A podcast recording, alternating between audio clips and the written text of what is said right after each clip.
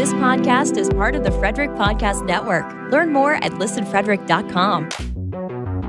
Welcome to season three of the Big Sci Fi Podcast with Adeena, Brian, Cris, and Steve, the biggest, most fun podcast in the galaxy. This is the Big Sci Fi Podcast, season three. Greetings and hello. Welcome to another episode of the Big Sci Fi Podcast, the show where we get together with our friends and have really interesting and sometimes random conversations about sci fi. Today, I want us to talk about one of the, I don't know if I want to say the greatest films of all time, but it's highly regarded. And that, of course, is 2001 A Space Odyssey, which I don't know if you listeners are aware of, but as a sci-fi podcaster, we are legally obligated to at least do one episode where we discuss 2001, and if we don't, we get a very stern warning from the podcast authorities. but before we get into all of that, let's um, just catch up a little bit because, of course, Mhm. I am joined by my usual co-host, Adeena Mignogna. Hi, everybody. All is good. I just have a lot to say about this film and science fiction and what it means for science fiction and robots, because, you know, I'm a big fan of robots and AI. And hmm Definitely, Yeah. Brian Donahue. Hey, this movie is fantastic if you want to take a nap. Yes, agreed. Uh, it's And- got it's got good stuff in it too, which we'll we'll talk about. Good to Oh, be yeah, here, for Cris. sure. And Steve Merkin. I saw this movie back in 1973. A friend took me to go see it. And when it was all done, I turned to him and I said, What the heck was that? Yep, hundred And percent. And he said to me, Wasn't that the greatest movie of all time? And I went, What the heck was that? So we'll get into that, okay? Yes, we have a lot to discuss. But before we get into that, how is everyone doing and what is everyone watching right now? Picard. Sci-fi related. Yes. Picard. Uh, Picard. So I just got done watching an, an, an movie on Netflix, not quite sci fi, um, Bullet Train. Oh, yeah.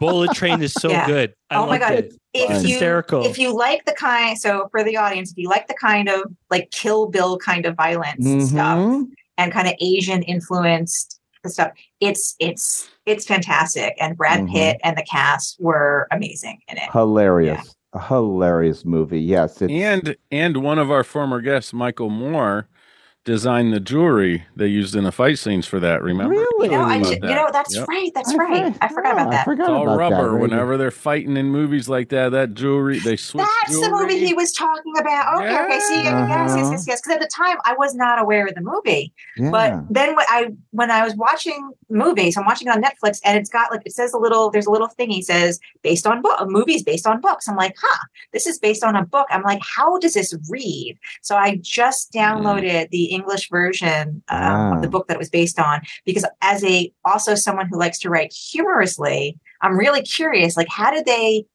how did they write this? So yeah. yeah. Very Yeah. interesting. And Thomas the Tank Engine, never thought I would think about that oh ever my again. god! But Yeah, so you're a well di- done. So you're perfect. a diesel. You're a diesel. Oh, I tell you, you're a diesel. what That's the actually pretty good. Okay. So anyway, what we're saying is it was a good movie, and that's what I Yeah. just uh, I was just Okay. watching. We haven't know, started yeah. talking about the Sorry. Odyssey yet. Yeah, We're yeah. talking Yeah. about Yeah, every yeah, other yeah. movie made. Okay. Okay. All right. right. 2001. Okay, that's we gotta, he asked. That's we gotta do it. We got to do it. Let's- Picard, let's though. get That's all. I got to say, Cris. Okay, okay. Oh Picard. yeah, Okay. Picard. Picard Okay. tomorrow morning. I'm so excited. Yes. Yeah, yes. Uh, and first- and me, oh, yeah. it's uh, not not so much watching science fiction, but actually driving science fiction. I I told Adeena this. I don't know if I told you guys, but I purchased a about about three weeks, three four weeks ago. We purchased a brand new Toyota hydrogen oh, fuel cell vehicle. wow. And this is the same principle that got the astronauts to the moon and put Rick up in his little uh, uh, shuttle aircraft. And I love it. And I've just it's it's it's science fiction on four wheels, and it's great. That's I'm happy, but are we no longer Subaru buddies then? Is this what you're telling me? I'm I'm I'm gonna I will devastated. I will tell you that that the part of the deal was something's got to go, much like we've seen in other films where something's got to die or something's got to go, and the soupy will be going away. But that's because if this is my wife can drive both cars and she loves both of them. Mm. But yeah, it's it's amazing. You pump in five kilos of hydrogen into the tank. It goes about three to four hundred miles, and it is it's amazing. It Mm. really is. My buddy Joe All, who's also a listener um, of the Big Sci-Fi podcast. Hey, Joe, just bought a brand, uh, almost new Mini Cooper that's all electric. Oh wow, very That's nice. cool. It's pretty Mhm. cool. He pulled it into my driveway Sunday morning. Got to take a little glimpse of it, and uh, he's been wanting a Mini Cooper for quite some time, but also considering that route as far as Mhm. electric goes, and hmm having a lot of fun with it. So I feel like there Very should be applause. I'm going to put in sprinkle in some applause, Steve, when you start talking about your car. I, I'm That's very. Give And- I- I- fanfare. And I take it those cars are fairly safe because there's no Hal 9000 controlling them. No, That's no, but Yeah. but it is it it has a superior computer on board that does everything. But Mhm. no, it has not ever locked me out and said, "I'm sorry, Steve, I'm not opening the Right. doors for you." Yeah, Nice, that's good. That's very comforting. poor Hal. I might be the Okay. only person with sympathy for Hal. Oh, I, I I do feel bad for Hal. He was put in. It's not explained in the in that movie, but I think in 2010 they get into he was put in a weird situation, Mhm. shall we say? But where do we want to start? Because Now, now let me ask you Yeah. this, Cris. I'm Yeah. sorry. Is 2010 a much faster paced film? Is there a Yes, lot more is. dialogue? Yeah. yes, Because I know there was intentional slowness to this film No, to get us no, to think and no. feel and experience something. But it it is it is a much better film. Uh, Roy Scheider's in it, and Yeah. it is very Yeah. interesting. I, I have to watch it. Yeah, faster it pace. is- I have to yeah. I have to rewatch it because I don't remember loving it. It didn't stick with me quite like the way 2001 did, Mhm. but there is a lot of skipping you got to do and if you're watching it. Like the whole Dawn of Man stuff, it's just like okay, I I appreciate what they're trying to do, but or what Stanley's trying to do, but it's like Mhm. I, I don't think we needed what was it 20 minutes of it. You betcha. Yeah, I betcha. I- I mean, I understand, the, as you said, the point he was trying to do that that this thing sparked the use of a tool, and then to use it as a method of pr- getting food, and then a method of fighting war, because that's what they do. And Mhm. are you are we assuming that you know is that the point of the that the uh the monolith made these ancient humans to the next level is that what they're implying as they were touching it ah, as your theme song was being sung in the background did that do it Well, It's- It's not. It's not. It's certainly not clear. Yeah. Um, you can interpret that in in a whole whole bunch of different ways. I think. Mhm. I think, well, at least the way I would interpret it is is less that the monolith had anything to do with human evolution. It, but it was it's that it recognizes when we achieve a certain level of something, and it Mhm. signals some. You know, then there's a signal, and that's and so I, want to say that you know, Brian, you pointed out. Um, so the movie is based, sort of based. I'm going to say Mhm. sort of based on this Arthur C. Clarke story, The Sentinel. And by sort of based, it was that was the first one that caught, you know, Kubrick's eye. But it was actually 2001 was pieced together from several of Arthur Clarke's stories, and then still different.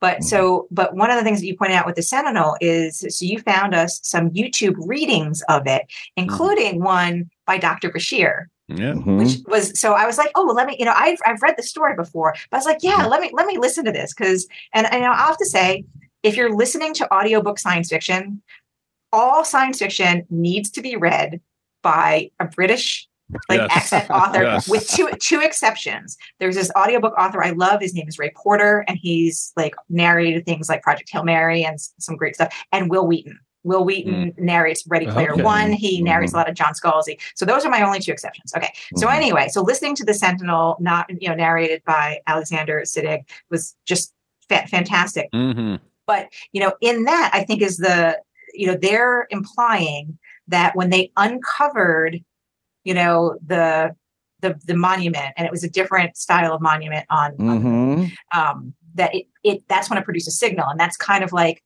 what was intended. It's Like we're going to leave these things all over the universe, and when civil whatever civilization gets to a certain level, Right. they're basically going to activate it, and it's going to let us know that they're there.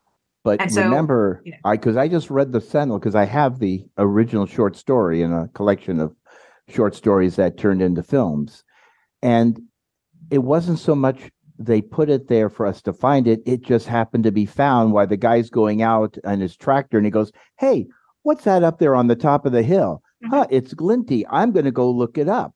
And when they go and find it, and they attempt to crack it open, is Mhm. when it emits the sound and the story ends right there going Brilliant. we Yeah. sent this message out i wonder if we'll have a visitor come who will respond to it and the book in the story short ends i i we were going to wait for it so the but the whole story was really the adventure of Mhm. going across the the uh, lunar landscape and then climbing up the hill with his partner to Mhm. reach the pyramid shape Yeah. So. Right, I was going to say, so for those of you who've seen the movie but not read the story we're talking about, think of the story. It is just finding, uncovering the thing on the moon. That that's really all the story was. And so, and, and that's why I say it's it's like the movie is loosely based on this story because it's really based on this plus a few others. But this was Mhm. the first story that Kubrick picked up on, you know, Right. that, that made him kind of interested. hmm Yeah. Yeah. Well, But- actually, the, there's a little trivia thing on online when you watch the movie on Prime Video, and that they actually were impressed by the 1950 film Conquest of Space, and they took elements of that and they brought it into Mm. this particular sh- um, film. So, they, yeah, they did. They they did a lot of research. They did a lot of going back and forth, just coming up with the final uh, decision as to what the story was going to be. Mhm. Yep. Yeah. Actually, uh, while we're talking about the Sentinel, I just want to actually I want to give a little shout out because sometimes I get a question where people ask, you know, if they're interested in reading science fiction, where should they start? And while I I claim Asimov is my favorite of the you know old school science fiction hmm writers, if someone was just getting into reading science fiction, I'd tell them to start with Arthur C. Clarke's Yes. short stories Yes. Mhm. his stuff is hold, holds up in a, in a way that's a little bit different than a- Asimov is a little bit of an acquired, uh, a unique like voice, acquired taste. Uh, he's very, um, yeah, it's just it's it's it's it's a certain style. But I'm saying if you if you really just want to start, where do I start in the genre? Start with Arthur C. Clarke's short stories. Yeah. and you're work your way up to rendezvous with with uh, Rama too. That's a fantastic, Mhm. absolutely fantastic story. Childhood's End my Mhm. Oh, might be my okay. favorite book by by Arthur C. Clarke. Mhm. So, so Cris, what did you think of the film? Like, So- like, what are some of your general? So I I love the film. Like I grew up watching it, so it was always at my cottage, and I'd put it on. Really? Um, and I really enjoyed it, but still a lot of fast forwarding. Um, I find I don't know watching It's it good to this have on in the background. Yeah don't just have it on in the background while you're going about and doing other things, especially exactly. if you've And seen it before. and then because it's me, a lot of stuff stood out to me that isn't meant to be the point of the movie, like some Hmm. social conventions. Like, for example, I don't know why this struck stood out to me so much, but the idea that Heywood Floyd is he has an hour. He's like to the, the security guy who welcomes him to the space station. He's like, "Hey, do you have do we have time for breakfast?" And the guy's like, "Yeah, yeah, sure. I'll go get us a table." And then he proceeds to hang out with other random people, sits Yeah. down with them, talks for ten minutes, and keeps the guy waiting. And I'm like, "Okay, so what's going on there? That's a little weird." And then the fact that, and, and I can't tell with Frank and Dave, are they even friendly Friends? towards each other? Right. Because they they sit together, watch two separate monitors of an interview that they were in, and they eat their lunch, and they don't talk to each other. They don't talk to each other until they start to think something's up with Hal, which is a little Mhm. weird. Mhm. Um, so that stuff stood Yeah. out to me. But I think overall, fantastic film. The visual imagery is spectacular. The way the camera moves and the changing perspectives, I guess you could call it, when you Mhm. have one character who's how do I even help me out, guys? How do I phrase this? Where it's like you have one Mhm. character standing, but then you have another character in the background Right. who's walking up and like walking. well, making- that was that was Yeah. the that was the beauty of the film. It's kind of like watching the the Fred Astaire film where he dances Oh, in a yes. room Yeah. and he dances on the ceiling and on the floor and on the walls and all that. And they're rotate gim. They had a gimblet or gi- again, what's it? Gimbal, gimbal, where they rotated that. Well, they did the same thing in this film. I mean, they built this beautiful set that they could rotate Mhm. so that they got the perspective as he's running the the the uh it's rotating i Yeah. mean it was beautifully shot or where the um the stewardess back then they were called Mhm. stewardess uh for uh, there and she's in there and all of a sudden she's walking up you know around uh to go into the pilot sta- station inside the the craft that's going to the moon these are the things that like were they were wowing people they Mhm. wowed them and shot in 70 millimeters so it was cinerama quality and it was it was amazing but it was boring Yeah, that's the problem. I feel i'm like sorry yeah, it it's was- No, you're not. You're not It's- sorry. Hey. No, it's it's it's it's like the it's like that line from uh, Shuttle Pod One, uh, the story about the snail on the uh, turtle, and the snail snail says, "Okay, here we go. This is getting exciting." Well, that's about how this film was. okay. It's beautiful, but the pace makes Star Trek the next Star Trek the movie seem like I- a wham bam. Thank yeah, you. I. I, Yeah, I think that's wanna about s- the twentieth time Shuttle Pod One has come up on our podcast too. And it will No matter continue what talking come about. You Can I say- bring up always Shuttle Pod come One? back. I want to say I appreciate you bring up the motion picture because I wanted to, but also, Brian, you just said you're not sorry. I don't think you're sorry, and it's so close to you're not sorry. No, I don't think you're sorry, not one damn bit. Yeah, right. Uh, right. Irv Decker, but yeah, I don't know. It's like it's funny when you compare those movies because I think motion picture takes like once it gets going, it's pretty good. It's a little Mhm. slow, but Well, 2001 is a whole different thing where it's. I'm trying to think like 30 minutes or 40 minutes in when you finally get the first line of dialogue, which is um, Floyd coming to the, which I didn't catch the first like until recently that that space station was a Hilton space station. Uh-huh. Mhm. Like, I don't know if it noticed was that. the whole space station, Yes. but I'm like, and awesome. and they're on That's they're my on dream. Bell telephone systems, and they're Yeah. flying Pan Am, which I think when those uh, most of the uh, products that were listed in that are long since out of business or were gobbled up by other companies, and they're long gone. Well, I tell you But- the but- but difference. Oh, go ahead. Go ahead, Cris. Sorry, the Bell telephone because that's interesting because in Canada we either can choose from Rogers or Bell Canada. Those are the 2 Mhm. service providers. right. Interesting. So that still fits. I'm like, hey, cool. okay. For you, that That's the- fits. For us, it yeah, doesn't. Not so much yeah, anymore. you got Yeah. Verizon Yeah. and all these cool. Well, well, if you want to talk, because about the difference between this film and the motion picture, because that because you can't. I, I don't feel as a Star Trek fan that I can't watch 2001 without kind of thinking about the motion picture because that's mm-hmm. the critique of the motion picture is it's so slow. I don't know too many lists though of films that will include the motion picture on one of the greatest sci-fi films of all time like 2001 A Space Odyssey. It might be in a top 100 on people's lists, maybe Mhm. even top 50, but top 10 probably yeah, not. probably not. but I have to, I have to say that while I certainly you know the motion picture takes a while to get going and is um, a much more cerebral type story, you know, it's it's not action packed. There's a difference between the motion picture and this film in that you are staring minutes at a ship flying by.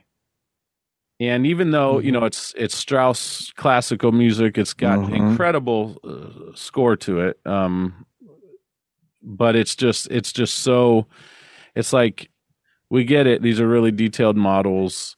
Mhm. You know, this is interesting. You know, it's it is cool to watch the people walk Yeah. in circles and on the walls and see how that, you know, some of that that's cool and intriguing to a point. But really the film for me is I watched it this time and I had to watch it in 3 installments. Wow. Um partly because of just my schedule. I just didn't have the time to sit Yeah, I down have the same thing. it Yeah. but Same- same also here. also the the first time I sat down to watch it though, I intended to watch it all the way through, and I got about halfway through before the first in, before the intermission, and I was I was yawning, and I said I'm I I sh- I'm gonna go get some work done or something. but when they're in that shuttle pod and they are talking to each other, thinking Hal can't hear them. Oh my goodness, that that was intriguing. That was like I that was captivating to me. Oh, you're Yeah. talking about the shuttle bus on the moon? Yeah, As they're going- uh, yeah. No, no, no, no. When when they realize Hal has Hal has lied about that battery or the electronic system or whatever, didn't lie, made a mistake. made a The- mistake. Made a mistake, and that that's the key. That's the key Mm. in in Hal's demise is because Hal was lying about the mission, but made an error about the thing, and the, kind of like that whole Mm. okay. uh, So- mishmash is what basically drove Hal insane. Can, can I ask two questions about this? This is what really bothered me this time. One, if you're trying to have a private conversation, brilliant idea to go on the pod, turn off all the communications. But One, turn the thing around. Why did you turn around? Yeah, why did you turn it around so he could see you? And number two, w- don't keep looking at Hal. If you're Yeah. talking about someone and you're trying to be discreet about it, don't keep looking at the person you're talking about. real life tips right here Right. from Cris So- Fox right now? That just seemed weird to me, and I get that It's had- it's the it's the you're in a restaurant and you're I- you know I know a guy whose wife will occasionally say don't turn around but right. you know Yeah, yeah, that and so what do you want to do turn around you Mhm. know just don't Yeah. yeah Well, but the thing is, I think they had to take a position in the shuttle pod that was like kind of normal to them, and it was, Right. and I don't think and they, they clearly were not expecting Hal to be able to read their lips. You But know? even if he couldn't read their lips, couldn't he see that they kept glancing at him? And he's been Mhm. programmed with enough knowledge about human emotion to understand that okay, something's up here. right Right. but if they just saw him you know so but the thing is is if they so if they asked him like you know let, let's say he couldn't read their lips so he really doesn't know what they're saying. They just he just sees that they just keep looking at him. One so the worst happens he asks them about it. Hey you know what was going on? You know and they lie to him. But Mhm. because he did read their lips there was no reason for him to ask what was going on. Right. Mhm. and Yeah. if they would have lied to him is is he advanced enough he could detect when they're lying? Maybe Mhm. We don't I know that think so. I'm Yeah. sure he must be able to monitor their life signs. I guess. But that doesn't mean, again, that that's not Hmm. necessarily a perfect indicator of of whether or not you're lying. And another thing about Hal, which is he knew what the basis of the mission was, and they were, did not tell it to the two astronauts that were not in hibernation. The question I always wondered was what did Hal see in these that he decided to terminate the life functions of the three people in stasis? Why did he commit murder when he would have been programmed to know that that was it? Was it the fact that he made a mistake? He couldn't accept he made a mistake. And so he had to get rid of all the evidence of all the getting rid of the you know, getting rid of the two, the two astronauts who were not in stasis, Mhm. getting rid of those two people, and then getting with the other ones. Again, y- y- he's going to have to answer to somebody at some point as to why he committed all these murders, and they never get into that. Is he? They, I is he? Because we don't know. Like, there's we get no information on are they coming back are they coming back. So Yeah. he might not ever have. to You know, again, I think he's Yeah. you know like only concerned with you know his, his its own survival. Yeah, Right, right. self preservation, I- its own survival at that point. yeah, I heard it was something like I don't remember if they get into it in 2010 or if I read this somewhere, but it was some combination of the fact that he's like programmed not to lie, and he Mhm. specifically is not allowed to lie to humans, but then Mhm. is told to lie. So there's a contradictory, like weird Mhm. Norman situation, and Ooh, and that Norman- changes his programming enough yeah, Yeah. So something he, like he that. so he went. He went. The computer went insane. yeah, he went Norman and Yeah. short circuited, Yeah. but Hmm. ended Yeah. up killing other Mhm. people. Interesting Here- Here's another thing about the movie, which is an area, which is a plot point and seems a weird one. Okay, so he, uh, you know, the first guy, uh, the first astronaut gets in the pod to go re- replace the broken or questionable piece of equipment, right? Mhm. So he leaves the state. He leaves the spacecraft. He goes, whoa, way out there, away from it, parks it, then gets out, then flies all the way back to the to the uh to do the work. Why do you do that? Would you? Yeah, Let me ask a question. Would you do? Would you do anything where you park the car a mile away from where you have to be to do what you got to do? And then of course it leaves them I- At be the Indy 500, I would. You know what? It's funny you bring this up because I want to bring up Attack of the Clones for a second. Oh, I always- really? I always get stressed out by Obi Wan leaving his hyperdrive Yes. unit in orbit. I'm like, what if somebody comes along and just like, just to be a jerk, I'm going to shoot that down. Yeah. So you're, Or you're, take you're it. stuck. Or I take don't it. have Take it. hyperdrive. Let me see if I can. yeah. So, So- I I think you make a good point. Why park it so far away? Right. Why I not don't just come a little bit closer? So, so because again, just because you don't want to possibly damage that, maybe. But yeah. the, the thing that bothered me is just the lack of a tether, because I feel like even in the Mhm.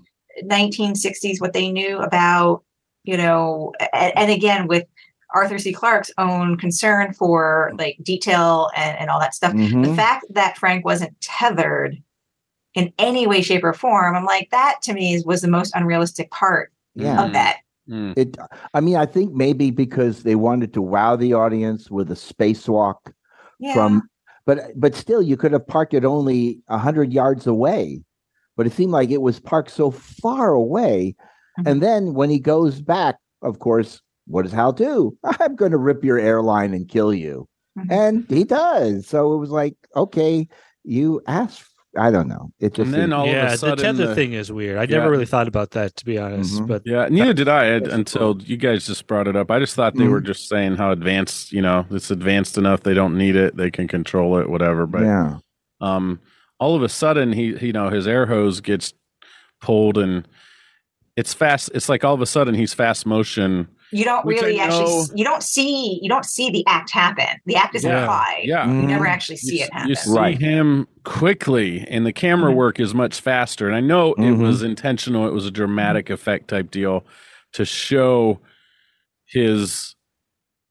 I mean, you would be freaking out. You'd be Yeah. panicking at that point in Right. time. Right. Uh, and but but what's interesting is even Dave when he gets in the own his you know sees what's happened and gets in the pod, he is not really moving super lightning fast to get out in that pod. You know what I mean? Like Mhm. it's- well so that i believe honestly that part i do believe especially after reading several astronaut autobiographies and how they're trained to act in the case of a, a real emergency it's, they have to act very calmly deliberately you know oh Mhm. interesting. so they don't do so that was so that i was thinking about that but i was still thinking it's like does he actually realize frank is in danger like he was still moving a Mm. little slowly i mean I, again fully I, I get there there is careful deliberate carefulness you know Mhm. you're you're not running out rushing out of the house you know, like a Mhm. burning building like we would be panicking you know Mhm. there, there's deliberateness but he he was yeah it was still slightly too slow I guess for me, for me, it's the star. It's the other science fiction like Star Trek or Star Wars effect. Mhm. Probably when I'm watching a film like this, Mhm. where you know they don't have to worry about gravity because they've got artificial gravity, you know, and so there's a lot more quickness to what how they respond and what they do. Well, That is much And- more So- fantasy and rather than trying to be as true to Yeah. real life and how it might actually be Mhm. so far. out. and spin and you know spin gravity the, the way you know these ships were designed to spin you got to be very you know one of the the things that you can read about is how one of the things we don't know in terms of effects is you know just kind of you know if you're in a small enough spinning thing how it's affecting your feet might be a little bit different from how it's affecting your head and so when you're Mm. moving around you got to be careful so you don't get yourself sick Mhm. and and changing up is going to be is going to ha- be an effect you know changing from one so, so Yeah, you really do yeah. have to be very, very careful. So yes, it's Mhm. not like on the Enterprise or on the Millennium Falcon or anything. like I know. So- can we can we talk about the breathing? How did everyone feel about the breathing? It was very awkward. Yeah, it was it's made weird. Not to make you feel weird. It- hmm The, the breath. Of, I mean, not Darth Vader breath, but you know, it was there just to. Why am you I thinking of just- Darth Vader all of a sudden? I don't know. Yeah, yeah. I don't think so, but that, never bothered me. Yeah, it just it doesn't even like. I It's think not like natural. it's it, it's cool for a little bit, but I just feel like like fi- again, it's the length of time. It's what a five minute, maybe not a five minute walk, but it's just a lot of. Okay, that was he's the doing the spacewalk. Yeah, That was the music. Yeah. and the noise Or they chose scene. to use. Mhm. And you know, I, I know it's all deliberate. I mean, I, I watched a couple things uh, uh, where Kubrick said, you know, he wanted people to experience and feel whatever you feel about the ending or think it means. Is it wasn't as important to Kubrick uh, for the audience as long as you felt something, as long as you, you know, maybe even filled in the gaps on your own Mhm. This was an And- artsy film. This was an art film. and, it wasn't. I a- mean, he he definitely, if you look, he definitely had some ideas, Mhm. um, and there are some correlations to other things and what have you. But and and he was studying all kinds of different philosophy and stuff, and maybe we'll get into that a little bit uh, for a minute or Mhm. two later. But I just. You know, the soundtrack was really interesting because he did choose to use, you know, we have these uh, bombasterous um, Strauss orchestrations and very famous pieces of classical music. Um, and then you have more of the electronic sounding. You have the choice to use the breathing as the soundtrack and the noise you Mhm. hear, Mhm. um, or just the computer voice, even. You know, Yeah. um, is just it's very interesting, and it is. I will say this: it is an experience that I That's- think is unlike any other experience in cinematic movie history. Mhm. For sure. Um, so go ahead. I was going to say about the Strauss stuff. I love it, but the problem is not 2001's fault, but because I also love Spaceballs. And There's definitely parts where I'm like, it's hard to watch 2001 without thinking of Spaceballs because, like, always when you get to the the drums, I always think of the all right, we have to evacuate. We have to. We're going to blow up the ship. We got to evacuate. It's like, what about the the the zoo, the three ring circus, and then you have the the dudes with the the drums and it's just so ridiculous. So it's like that's been parodied so much that I think it's Mm. sometimes hard to not think about that when you're rewatching the movie. Yeah, what I what I'm wondering is, you know, if, if our listeners out there haven't seen 2001, but of course everyone's been exposed to some of the pop culture aspects. Like I feel like everyone should generally know, you know, who Hal is or what Hal is, Sure. you know, and that whole, you know, I, I can't do that, Dave, you know, that that stuff, No. uh, and the Uh, drums. Open the pod Really? bay doors, Right. Hal. Open Yeah. the pod bay because I kind of I kind of feel like maybe this is a movie. I'm, I don't know. I want like I was exposed to a bunch of classic films growing up, but is is there a whole new generation of young people actually watching 2001 that would like like we know it because it was in our lifetime, but there's a whole group of people but- that don't know it that weren't born well, is it really that big of a film and well known that Hal would be something a lot of people would I- know about? I, think, it comes up. Yeah. Yeah, I, I mean, because I think Hal is parodied. I'm like asking it's been 'cause I parodied in the don't- yeah. Well, I feel like Hal, Hal has been parodied like everywhere, and it still is. Like there's a recent one of the um, Simpsons Halloween episodes a few Hmm. years ago. You know, did a whole. It was um, it was like their house had an automated system. It was like what it was called. It was like Super House three thousand or Yes, something like that. Pierce Brosnan was the was the voice Oh, really? of the computer, but it was still it had that single red eye. You know, it was Mhm. clearly a parody of of Hal in that way. So I feel like Mhm. there are a lot of things. But Um, those are but- that's that's how old were the folks who wrote that though? it's probably our generation. You know, our generation Yeah. are a little older. But I, I guess you know what I'm saying is people who might be uh, a little younger who haven't seen 2001. I feel like they still would be aware of some of these things. I think these things are just still in pop culture. But I now, see. you know, would should or would someone watch the movie now? Like, like should I tell Frank to watch the movie? and right now, no. He, there's just just there's no way. But and I would actually say I think that unless you're interested in getting kind of like the full historical understanding of the development of science fiction, Mm, there probably is no reason to watch this movie. Hmm I mean, that would be, I, yeah, I feel like the getting the full history of science fiction is a reason. And if you really appreciate the subgenre of science fiction that deals with artificial intelligence, that's the other reason to watch the movie. Although you, all you need to watch is about 20 minutes of it.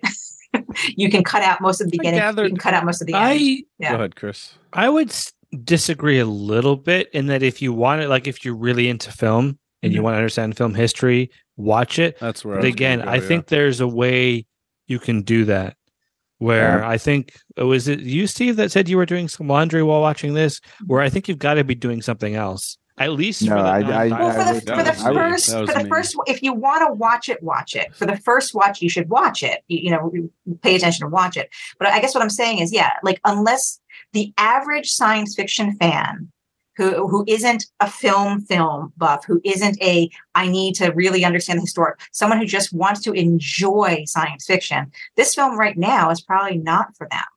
It's probably Yeah, only for I- like this the uber serious at, at different Yeah, levels of things. I guess. like you're not gonna have a you're not gonna have a blast watching this. no.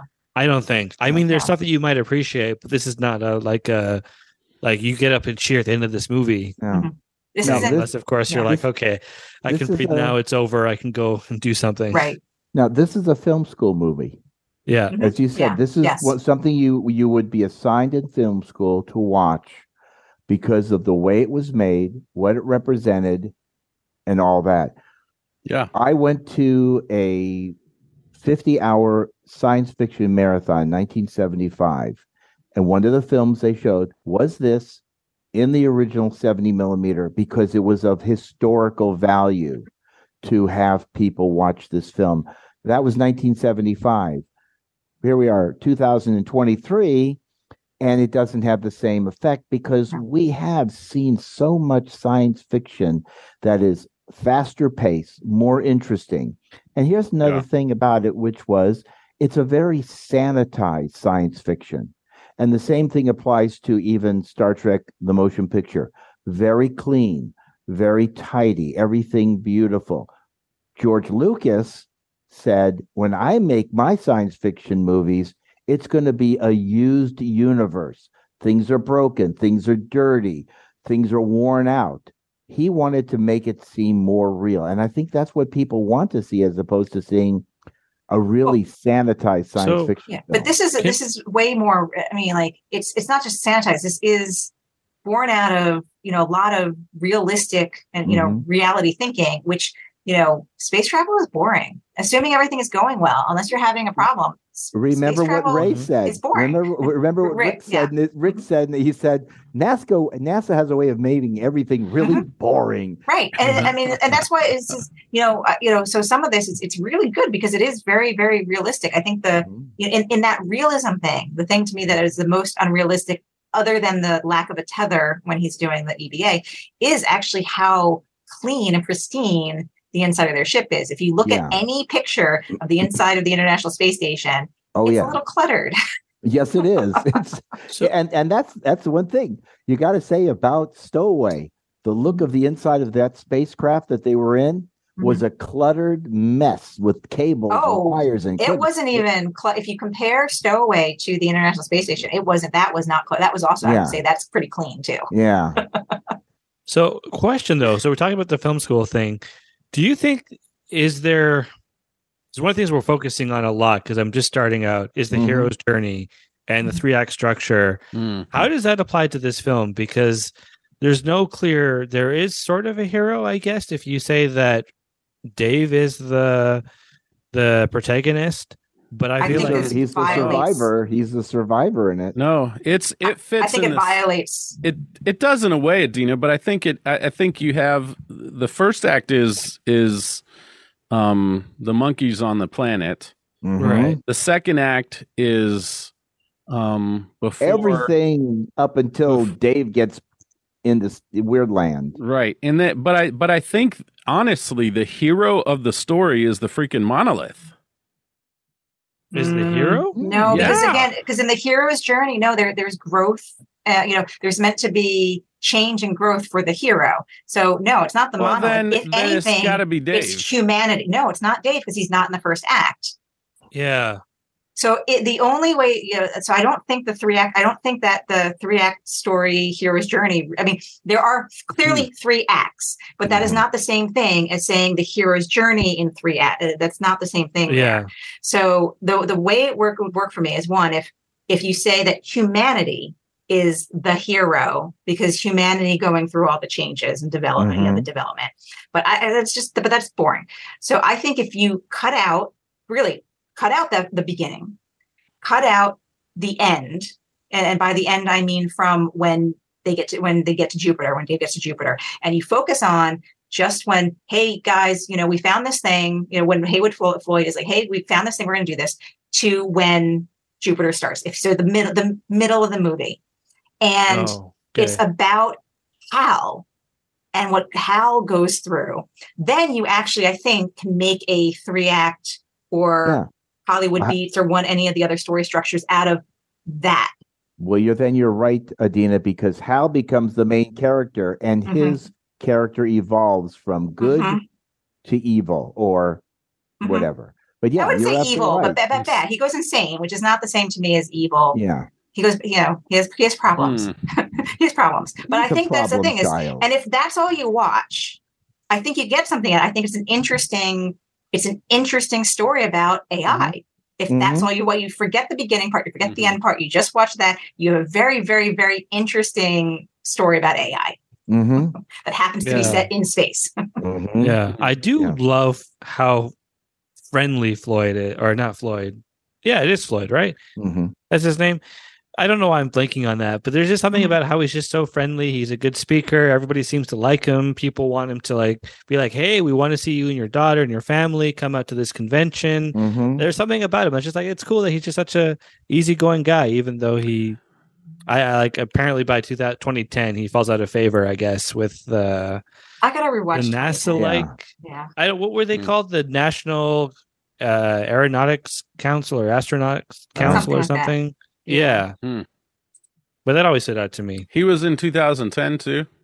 He was played by A different guy- actor? uh, Yeah, character. Yeah, the, by- the character was. yeah, the character was in 2010. Okay, Mhm. interesting. I think he went on I to star watch in. seaQuest, which I Oh, don't know if we should. Roy Scheider. Yeah, Roy, Yeah. Oh, Roy Scheider Really? plays the part of him. Yeah, Oh, in, okay. yeah, 2010. It's I haven't I seen the movie in twenty watch it. plus years when it first came out, so I don't I don't really Roy was great in seaQuest DSV. I need to watch seaQuest, but we need to probably come Cover back and do. We- Uh, oh yeah, sorry. Go ahead. Oh, I was Come back gonna- and do no, 2010. Yeah. 2010. Yeah. Mhm. I I okay, so what you know, this this film he ends up in that weird room, you know, and he sees himself as an older man and he's aged himself and he's shocked Mhm. to see that. Very traumatic, okay? Each time he sees himself older, he's traumatized a little bit more um, Mhm. which anybody would be. Okay. Um, but I, I have a, you know, I've, I watched some stuff to try to get a handle on what maybe could be happening. But what do you, what do you guys make of that whole I- I- sequence?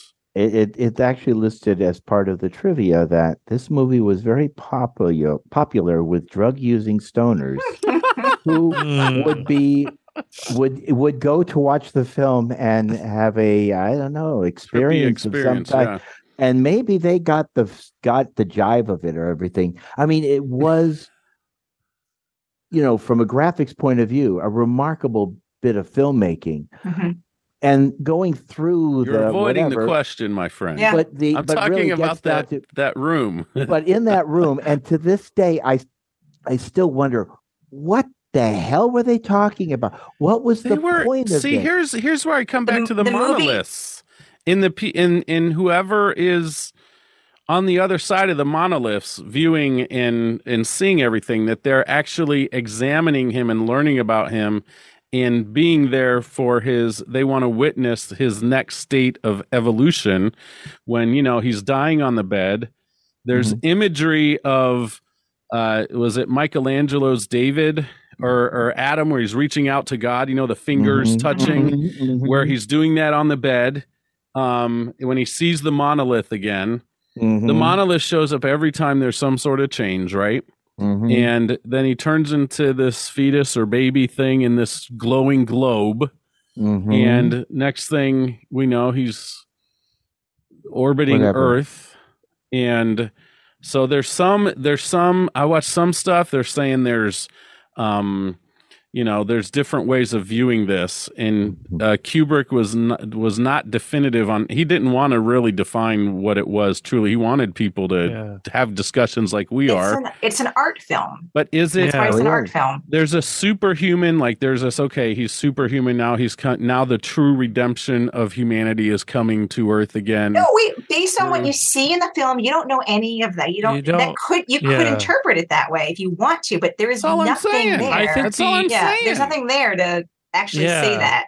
So it's hard because I saw like a short on YouTube where Stanley Kubrick was talking about what the room was, and it was like mm-hmm. the aliens were, I guess, what Brian's saying in examining him, and they were trying to make him comfortable. But they did the you classic sci-fi thing of we sort of understand you, but we're going to make something that's not quite right. So the room was supposed to be like what they thought he would find super comfortable and relaxing, but getting a lot of the details wrong and thinking that oh Casino he's going to like this. What sorry? So Casino so he Royale. was Oh in- yeah, yeah. That's that's another like I forgot how creepy that was until I rewatched it a few years ago, uh, which is the TNG episode. Mhm. Second season TNG Yep, episode. Remember when when they get when they get stuck in the casino and, And you know Worf- so they yeah Worf's room service line Mhm. hysterical, but Mhm. beside the point. Yeah. Um, yeah, so I think that's what I heard, and it makes the most sense. But it's still, but again, it's he was unsatisfying because Yeah. you can't really you ha- you So- can't get it from the film. Let yeah, No. but but uh, are you sure about that? Because I'm I'm Th- sure that's- there's yeah, that's- that's, that's the thing is you can but there's an completely make intention behind it though. This is it wasn't just to make art. It was there there was intention behind it. I mean to make a film this slow Mhm, and this methodically sl- freaking slow mhm, yep. to risk his whole career. I mean honestly, this film could have ruined the man. Well, it didn't, and it didn't. It di- was not, you know, universally loved when it No. came out. It wasn't until years later that it started to become appreciated as a, a science fiction classic. You know, I- it was I- not universally loved. I can I- tell you you know. this that on when it premiered at the theater, it said on the trivia 241 people walked out of the theater saying, What the hell did we just see? yeah, so even on premiere night, people were like, I don't get it. I just don't get It. and I think that's the one thing. I, I think maybe that's part of, you know, Stanley Kubrick's kind of thought process, which is I don't care if you get it or you don't get it. This is what I made. You love it, you don't love it. Mm-hmm. I really don't care. I Which mean, fine. That's that's fine. But for me, it's a very un, that whole bit. You know, Jupiter to the end mhm. is completely unsatisfying Mhm. because you really Yeah. do not have enough clues as to what the bleep is going on. no. yeah, exactly. like- and for me, Mhm. yeah, watching life, it is- new life. That's what it's about. yeah, and for me, watching it as a kid, Humankind reborn. But what does that have to do with anything Yeah. that came before up till that point? yeah, like as a kid, Monolith. Nothing to do. Mono- does that have to- the monolith. See, Okay. Yeah, But there's no new. But there's no like. Okay, so when There's when no- you say the monolith at the the monorail monorail. Sorry, when you say the see the monolith with the the apes at the beginning, there's no new life. There's just possibly a little evolution, maybe brought on by the monolith, or maybe the monolith just recognized that they were at an evolutionary cusp. Then we dig out the monolith on the moon. There's no evolution Yeah. or nothing. There's nothing reborn, but there's a Okay. me- you know some message is sent. You know, like some extraterrestrial message is sent there's nothing there so then what the monolith does at the end it- it's completely disconnected each time each time they're disconnected from each other They can't get to Jupiter without the monolith on the moon, though. That's another step for them. it's Yeah. but it's, it's no it's, it's only it's it's the only it's the reason that they go to jupiter it's not it doesn't help That's them right. get to It- you jupiter are absolutely right because they even state a signal was sent to mm-hmm. Jupiter. yeah And so they wanted to go find out what was there. Yeah it didn't 18 help them go months there later. it was just the reason for them to go Right. So they Yeah. developed the technology to make that happen. That They was, kinda- that no, was they implied- another- I think they already no had they, it. they had it they had it it was only a few months it was like 18 months later like Yeah. from, from when heywood floyd to when you see them on the ship that's 18 months they had they have the tech they didn't develop this wasn't like if you told me that now this was a generation later that yeah mm. they had to develop stuff but no this is 18 mm-hmm. months later. This is how I'm interpreting the movie, mm-hmm. guys. Yeah. I've never felt See- so ganged up in my whole life. I I'm find sorry, it so sorry. hard. It's Not okay. this Sorry. podcast, anyways. Yeah, Because sorry. it's like as a kid, like I grew up again, gonna bring our beloved Trek. It's like, all right, end of the episode, Data explains to the crew exactly what happened and why it's whatever thing is going on, why it's happening. And it's like I wanted that. I wanted someone to be like, oh, so the Star Child is blah blah blah, Yeah. Well, and this is what they were trying to do. go back to the end of Star Trek the Motion Picture. What happens? Decker and his girlfriend merge together. Mhm. And what's the line they say? Did we see a new life form develop? So Did we just see it- the it- birth was that the same Child, it's been a long idea? time since delivered the a baby. same idea that you know was this supposed to be the baby was representing the next evolution of humanity that it it caused we don't know and that's the pro you're right Adeena. Well, and this is why I call it this is art. You know, like like yeah a movie in the the sense that we think of movies. A movie's supposed to like a book is supposed to tell you a story. And yes, you might get a feeling from the story, but it's it's about taking you on a journey and telling you a story. Art Mm-hmm. is about leaving you with some kind of feeling. It art doesn't Yeah, necessarily what does it can bring tell out you a of you? story, but right, art. That's what I'm saying. This is art. This isn't this isn't storytelling. Again, the part with Hal, Heywood Floyd to the Star of Jupiter. That's the story. The rest of the stuff is is art. Is art. okay i'm going to say just the equivalent of a jackson pollock painting Yes, the the, the first third, Yes. the second, the last third. That's The that's your art. It's Jackson art. It's part- not. yeah. Those are not storytelling. That's art. It's the Mhm. middle Yeah. is the story. I I would just love to know what the conversations are back on Earth. Like, what's NASA or whatever the equivalent of NASA is in that time? What are they thinking when they see a giant baby hovering? in, Pan America, front of Earth. apparently. Is this visible to them? I am Mhm. assuming it's visible. I'm assuming they're like, "What the Mhm. heck is this? We gotta call someone." Or I just like, "I'm quitting. I can't Of deal with it's this." visible. They're they're able I to go can't into outer it. space. But- and but you're you're looking at like it actually happened or is this all just a metaphor it's Right, what he said, a right, right, metaphor, right, that's right. interesting, Steve. Right, because Yeah. once we get into that room, once he's in that room and he's aging, which is really you know it's happening quickly. You know, we don't we have no idea. You know, we really don't know. Yeah, from then on, we don't know. In fact, that could be still kind of like the continuation of the Mhm. holodeck from his perspective. We don't know that that's actually the real Earth. Mhm. We don't know. I'm it's- it's- assuming we don't know anything. I'm assuming it must be like that would be Why? It's a real. just because I feel like We're in Everything else fantasy is- land. We're I'm now in some just kind of weird holodeck I'm now just fantasy land. disagreeing with Steve and Adeena because just for Okay. the heck of it now. let's put this way out of spite, it's like I didn't buy appliances from this one Cris- guy out of spite. Cris and Brian against Steve and Adeena. Cris, Cris what you're looking for is linear thinking Yes, This is not linear thinking. What Adeena's saying is correct. From Floyd, I'm right. That's Steve- what happened. Boy, to the end, you have linear. You have a linear story from start to finish. Even the monkeys is a linear story. But the last Jupiter and and it, as I said, Jupiter and into the infinite or infinite. so That's not linear. That's that's an art house film. so what are we arguing? So we'll have losing track. of what are we arguing? We're just we're basically all agreeing that it doesn't make sense. This is the most we've argued about anything. Is it I- really? I Are feel you like we sure? Or Wrath of Khan, First Contact, and Voyage Home. Reach where yes. those Yes. That was fun. the top Yes. three. That was the only. I guess that Yeah. got kind of heated, but uh, we, but uh, I got to tell you what. Uh, there's one definitive thing I can say as a result of watching this film and talking with you folks tonight on this podcast is I'm never watching this daggone film again. Yeah. I'm Never never watching it again. Yeah. Uh, I am going to check out 2010 though, because that is Yeah. that is curious to me or interesting to me. I, I, I'm want to see the continuation. What I what I was originally planning on doing after this podcast was I was going to make this grandiose statement about how I was going to seek out and read the novel called 2001 Oh, A yeah. Space Now- Odyssey. But then I discovered that it was based on that story Sentinel.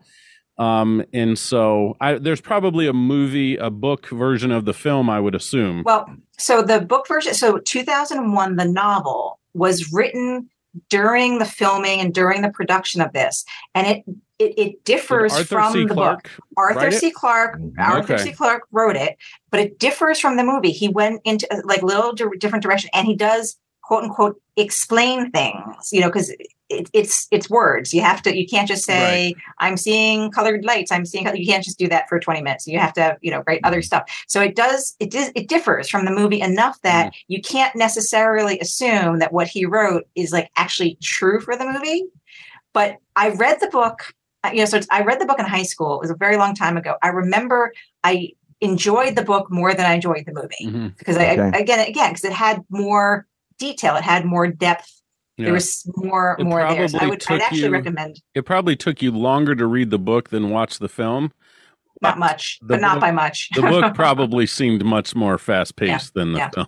Well, and I remember when I was, you know, when I, I remember when I first watched the film in its entirety, and it was one of those Mm. things like I think I had, you know, I had watched it in high school. Up until that point, I know I had seen pieces of the movie, probably like had been on TV here Yeah. or there. Mhm. But at some point, when I was becoming a, a real science fiction fan, I realized that I had not seen it. And I felt like, well, I should probably, this is supposed to be one of the most important Right. things. And my dad was a big Arthur C. Clarke fan. So we had a lot of Arthur C. Clarke books on, on the Mhm. shelves too. So I'm like, oh, I guess I better watch this movie. And I remember watching it being, and thinking to myself at the time, even like, what the, what the, what the, what the, you know, and again, only really interested in the, the Hal parts. But then I read the book and I was like, well, the, this is an Arthur C. Clarke book. This is good. And I read, you know, some stuff of his but at that point in time. But I, so I, I would recommend the book to anybody. If, if Yeah, you- and there's you know, like yeah, there's four of them, yeah. right? There's like was- yeah, there's today, 2010, then there was like 2064. Mm. Um, and then three thousand and one, I think was the yeah, which I one. have, I, but I think he wrote, I don't think he wrote that. So in, in his last decade or two, he wound up like co-authoring stuff with a lot of different Mm. people. And it definitely, I had read a few of those and I liked them, but I, I do think it wasn't, it lost his voice, Mhm. you know, it was, it was Yeah. a little less to him. It was good stuff. Good. I don't will get me say wrong. this good stuff, too but- about the film. I kind of shared this with you guys. Is I'm convinced I've never seen the full cinematic version of this film. Mhm. Uh, I think I've seen it on TV. yeah, I don't know what course- I'm not sure what I've Of course, they're they're cutting out stuff left and Mm-hmm. right, especially back in the day when I would have watched it on TV. They Mhm. really trimmed films down significantly to fill a certain block of time, and with all the commercials and everything. Mhm. So, Mhm. I mean, we're talking way before streaming was even in somebody's mind Right. and heart to, to dream about. Correct. So, watching it this time, I guess I was, even though I saw the length of the film uh, before I hit play, I still was surprised at how slow moving it was. Um, and again, it's intriguing. There's there's Mhm. some cinematic things in it that are totally worth watching it for. Mhm. Um, and there are some sh- there's some beautiful shots of Dave with his helmet on, uh, especially as he's deprogramming or shutting down Hal. Mhm. Beautiful cinematography. There are Mhm. some there are some gorgeous Oh, yeah. shots in this film. It is, I think, Adeena you used a good word, art. Yeah. That that's why, um, you know, Cris may end up having to study this film as a part of his. I, I I've read that that is something film students do. This is a film they Mhm. might go to to learn a few of the right things. Uh, just like they'll watch films to learn some things you should avoid, you know. So, Mhm. Mhm. but Cris, I Absolutely tell you what, brother, you ever make a film this slow and trotting? warn us 1st Mhm. Well, yeah, yeah, let us know because we'll start painting a room and we'll watch the paint dry Mhm. at the Yep. same pace as the film. I and then will we can compare. Oh, then we have to do the Moonfall test. that- If I make a really bad film, we have I to do will Moonfall watch test. Moonfall before I watch Okay. this again. I'll tell you that. Okay. Oh no, I would I would absolutely one hundred thousand percent watch the two thousand one before I ever watch. I, Yeah, I I agree think with, I'd- I I'd agree do with that. Adeena. Mm.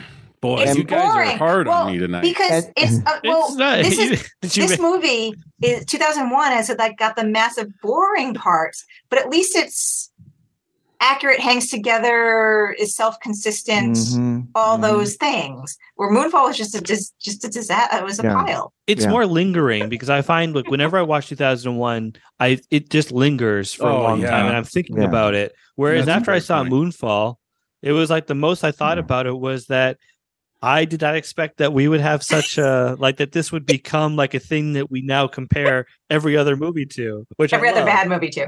I will say one thing about Moonfall, Cris. One thing about Moonfall. For some reason, from now on, since that mo- since you first started talking about that, all I seem to hear on the radio every other day is Africa. And you are Either lucky. either the original or the Consider Weezer version. blessed. All the time. I like that song. I like the song. I love Africa. But It's like it's- what a great song. I'm like, if you want to endear me to a character, have them listen to a song that I that I Yeah, enjoy. yeah. You know, Yeah. something like that. That's I don't know good. any other lyrics to that song except Africa. Yeah. When I sing Okay. it, it's Uh, the rain. da-da-da-da-da, That's- Stop, stop, stop, stop, Yeah. stop, stop, You know, that's stop, all. stop. That's all I know is Stop, stop. Africa. Another thing, and, and about this movie, Brian. Did you just and- shush me? I think I Yeah, just I got just, shushed. I just shook you. I just shook you because because I didn't want to hear the rendition of your the song. Here's another thing, Brian and Cris. yes, sir. It's not like Adeena and me versus you two guys because that's It's the not? thing that this because that's what this movie does. Yeah, It, yeah. it can polarize people into different opinions on what they think this movie means. You take one position, you take another position, and I think this movie has always gotten people hmm talking in Sure. different directions and and that's what we were doing today we were expressing different viewpoints of the movie Mhm. because i don't know if there's a single viewpoint I, I think Kubrick has won the day. I think this Those is what he wanted. look good. yep he got he- us he They got did us look talking. good, or They do. I'm obsessed Okay. with those sandwiches. yeah, I'll Oh, say the that. little make a big deal. sandwiches. You got any Those- ham? Yeah, you got any mm-hmm. ham? And he splits it off into two, and it's perfectly cut. There's Yeah. no crust. No I'm crust. like, fantastic. My son I would love it. i think so that that was really and pouring coffee in zero degree Yeah, in, in, everything in one was- six in one sixth gravity that was if you spill it it just you just kind of grab it and drink it you know it's like Well, okay. everything else was contained, kind of, and then yes ex- you know the except the sandwiches are compact. You know the it's Yeah, there's yeah. they probably had something holding them together. A mhm. you yeah. know, condiment like mustard or mayo, you know. Uh, Mhm. but uh, the coffee was weird that they just poured that like normal. Yeah. What they stood probably were like, "How else do we do this? We don't What know." what stood out to me, having gone through COVID, was when the dude who asked about the coffee, he's like, "Hey, do you guys want some coffee?" And then he gets the map. He puts the sandwich that he started eating Yep. back into the container with the other sandwiches. Granted, they're all wrapped, but I'm like, I Not- guess not good. We were really thinking about that. In Cris, the- I got one question for you. sure. and because I don't I don't recall um if you have talked about this, but what do you think of their outfits, bro? What do you think of the wardrobe in this? You you always talk about Trek, especially the big collar, you know, of Yeah. Captain Kirk's jacket and stuff like that. What do you think of of because I've heard I've heard I heard one critic call this film timeless that it still holds up that it looks like it could be a modern film.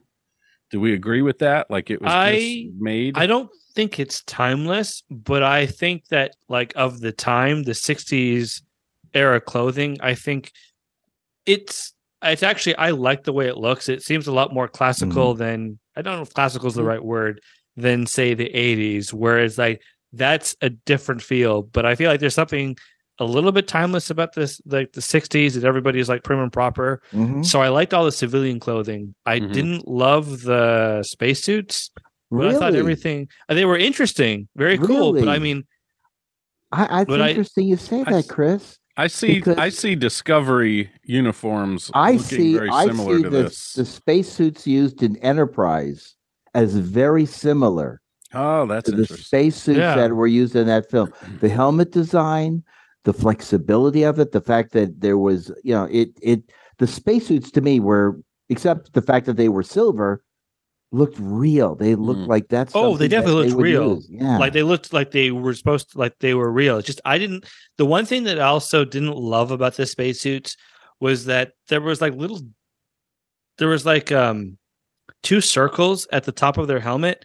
So the way it was when you would see the overhead and you would see above the helmet, it looked like a duck or some like animal with eyes, and I'm like, I, can't. I not know what see you that. I know what you Yeah. mean. yeah, yeah. but I thought, I mean, they looked functional. I just, I also didn't love the the yellow color, like the mustard yellow wasn't a great look, but it was okay. I mean, I had no issues with the spacesuits. Would stand all, out in space. all the space stuff looked fairly like still looks fairly good to me. Um, we actually put together um, uh, a virtual reality representation of our planned upcoming space station, and it was uh, recently displayed. I can talk about because it was recently at. And hopefully, we'll be at some upcoming like space-related conferences, so the Mhm. public can see it.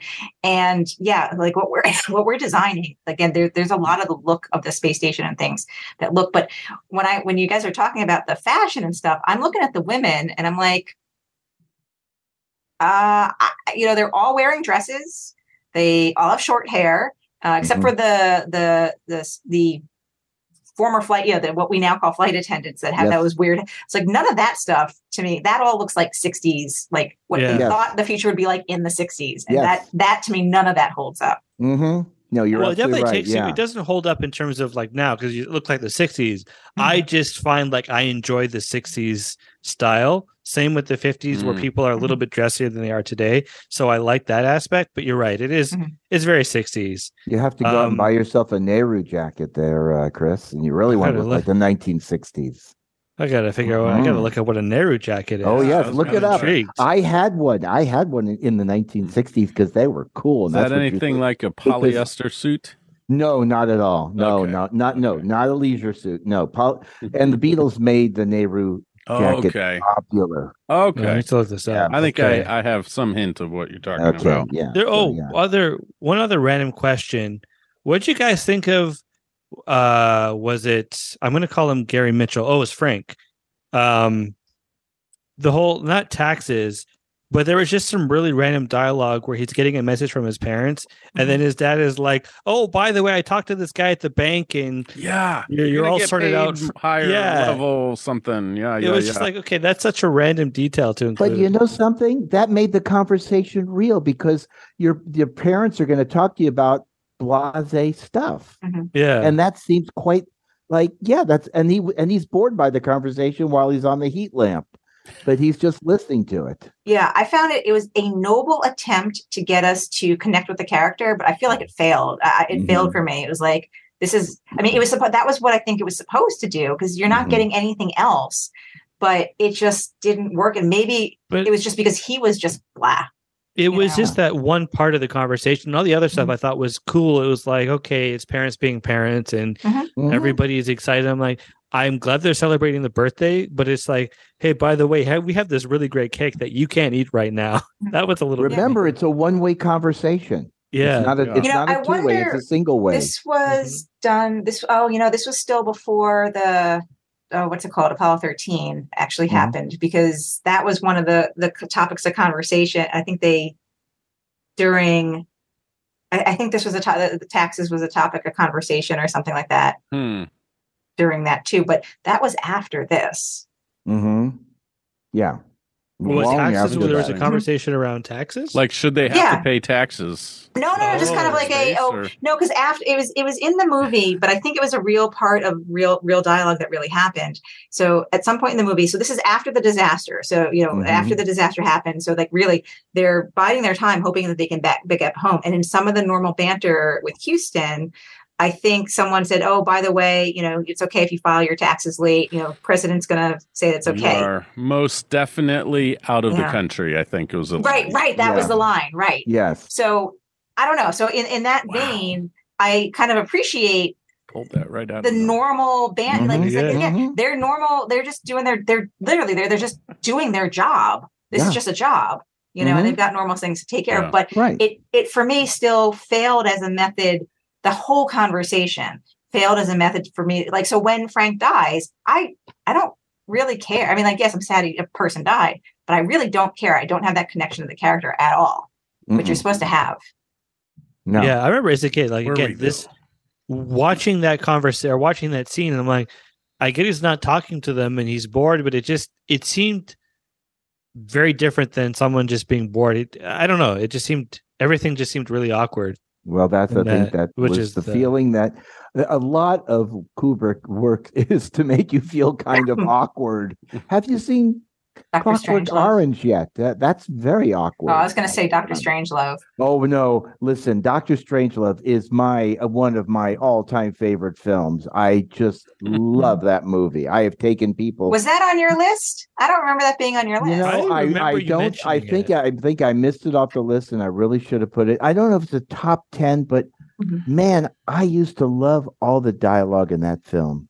You can't fight in here. This is the war room. Come on. I mean, that's just great dialogue. Adeena just Yeah. took a drink from the biggest glass in the entire world. What? This That is thing normal looks size huge. In in It's a good front, sized glass. It's don't a know. that looks glass. absolutely ginormous. We- we- You're gonna have to post that pic. You're gonna have to post that and show the It's it's just it, here. I will I will You take a picture what? while we're Take- talking, take- but it's yeah, just, I'm it's take just gonna photo. I'm now curious. It reminds me a lot of the Neelix glass of water that he gets in the first Okay. episode when he's just like Okay. drinking water Oh, like we're crazy. going on a tangent, kids. Yep, I'm we are on a tangent. We're back. Okay, Frank Poole, everybody. Get back, back, back in. This has been fun though, Cris. Yeah, I, I mean, yeah. I seriously, this is one of the one of our more lively conversations Mhm. about a film maybe we may never watch again. You know, Oh, I mean, probably.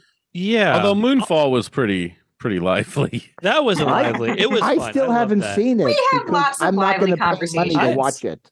Okay? Yeah, I for me, it's this is one of those films where I'm probably going to watch in the, in five years from now, maybe ten years, where I get a hankering. Fair. I'm like, I'm in a mood to watch fair. 2001, but it's not one I'm going to be putting on all the Mhm. time. Yeah. Mhm. Yeah. If my kids ever ask, like, Mom, I want, we need to learn about the history of science fiction and see the classic stuff and know where things came from.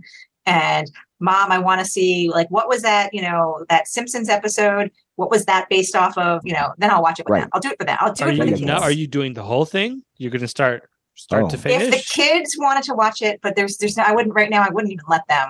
I wouldn't let Frank. He, he would, yeah, he would be no. bored out of his You, you- mind. you might you might have to ask you might have to ask your friend Dan for some duct tape to tape them to the seat Yeah. to watch the whole Yeah. movie.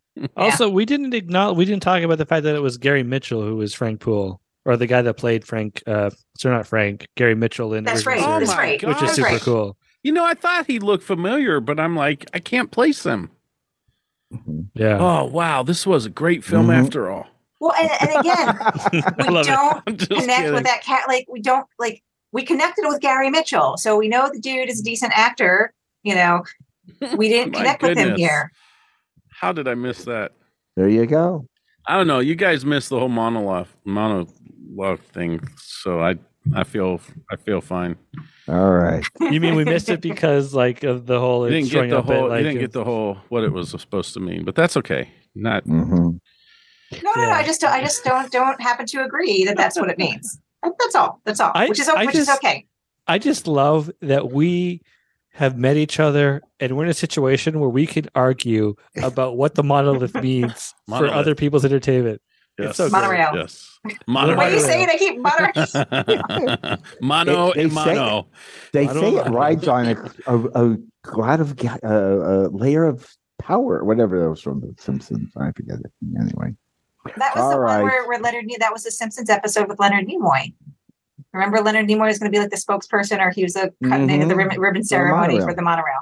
right, Yeah. and then That's And one of the then they reasons why that was a great Simpsons episode. right, and then don't they build the stairway to nowhere at the end? was that that one? brilliant. Yeah, I think so. At the end of it, but anyway, okay, enough tangent. Stop it. Stop Okay. it. Okay. Any uh like final thoughts? Do we actually? I for- one question I wanted to ask. I hope this is a quick one, but but how long did it take you all to watch this movie in terms of breaking it apart? Oh yeah, three, three, three sittings, and so break that up into however what is the movie? Two Yeah. hours, twenty nine minutes, something like that. Yeah. So it took me three different sittings Okay. um, to watch it, but again, mostly because of schedule, honestly, than anything Yeah. else. No. Yeah. Three to I- I- four. Yeah. Go ahead. I ahead. was gonna say three to four, and uh, honestly, I kind of for the last part of it, the last 20, 30 minutes, because I've seen it enough before. Like I felt I didn't, re- I really wasn't like engaged, engaged in this this time because I have seen it before. So Mhm. I don't even know if that that counts. I I watched it all the way up to the intermission. Then I had lunch with my lovely wife, and I went back and watched the rest of it. So I really did exactly how the film was broken up. And it's not that long of enough intermission to be able to go get some more popcorn. It is a very Right. that's right. one of Yeah. the shortest parts of the whole thing is the intermission. Which The- is the- hysterical. That's got to be a T-shirt. Yeah. I survived the not the Kobayashi Maru, but I survived the intermission of Yeah. 2001. Okay. Yeah, something like that. Yeah, and I think I was about the same where I'd seen it a lot, so I I did some I I did skip here and there. So I think it took me about two sittings. I did one in the morning and then one Mm. at night. Mm. Thank you again for a really fantastic discussion. It's always a lot of fun, and I love love the fact that we got to argue about what the monolith meant, and we were all so passionate. So that is very exciting. Um, but remember, before we go, you can find us where you find your favorite podcasts. And we love getting feedback. So if you have any comments, suggestions, questions, hit us up on Facebook, hit us up on our email because we would love to hear from you. So thank you, everyone. It's been a lot of fun.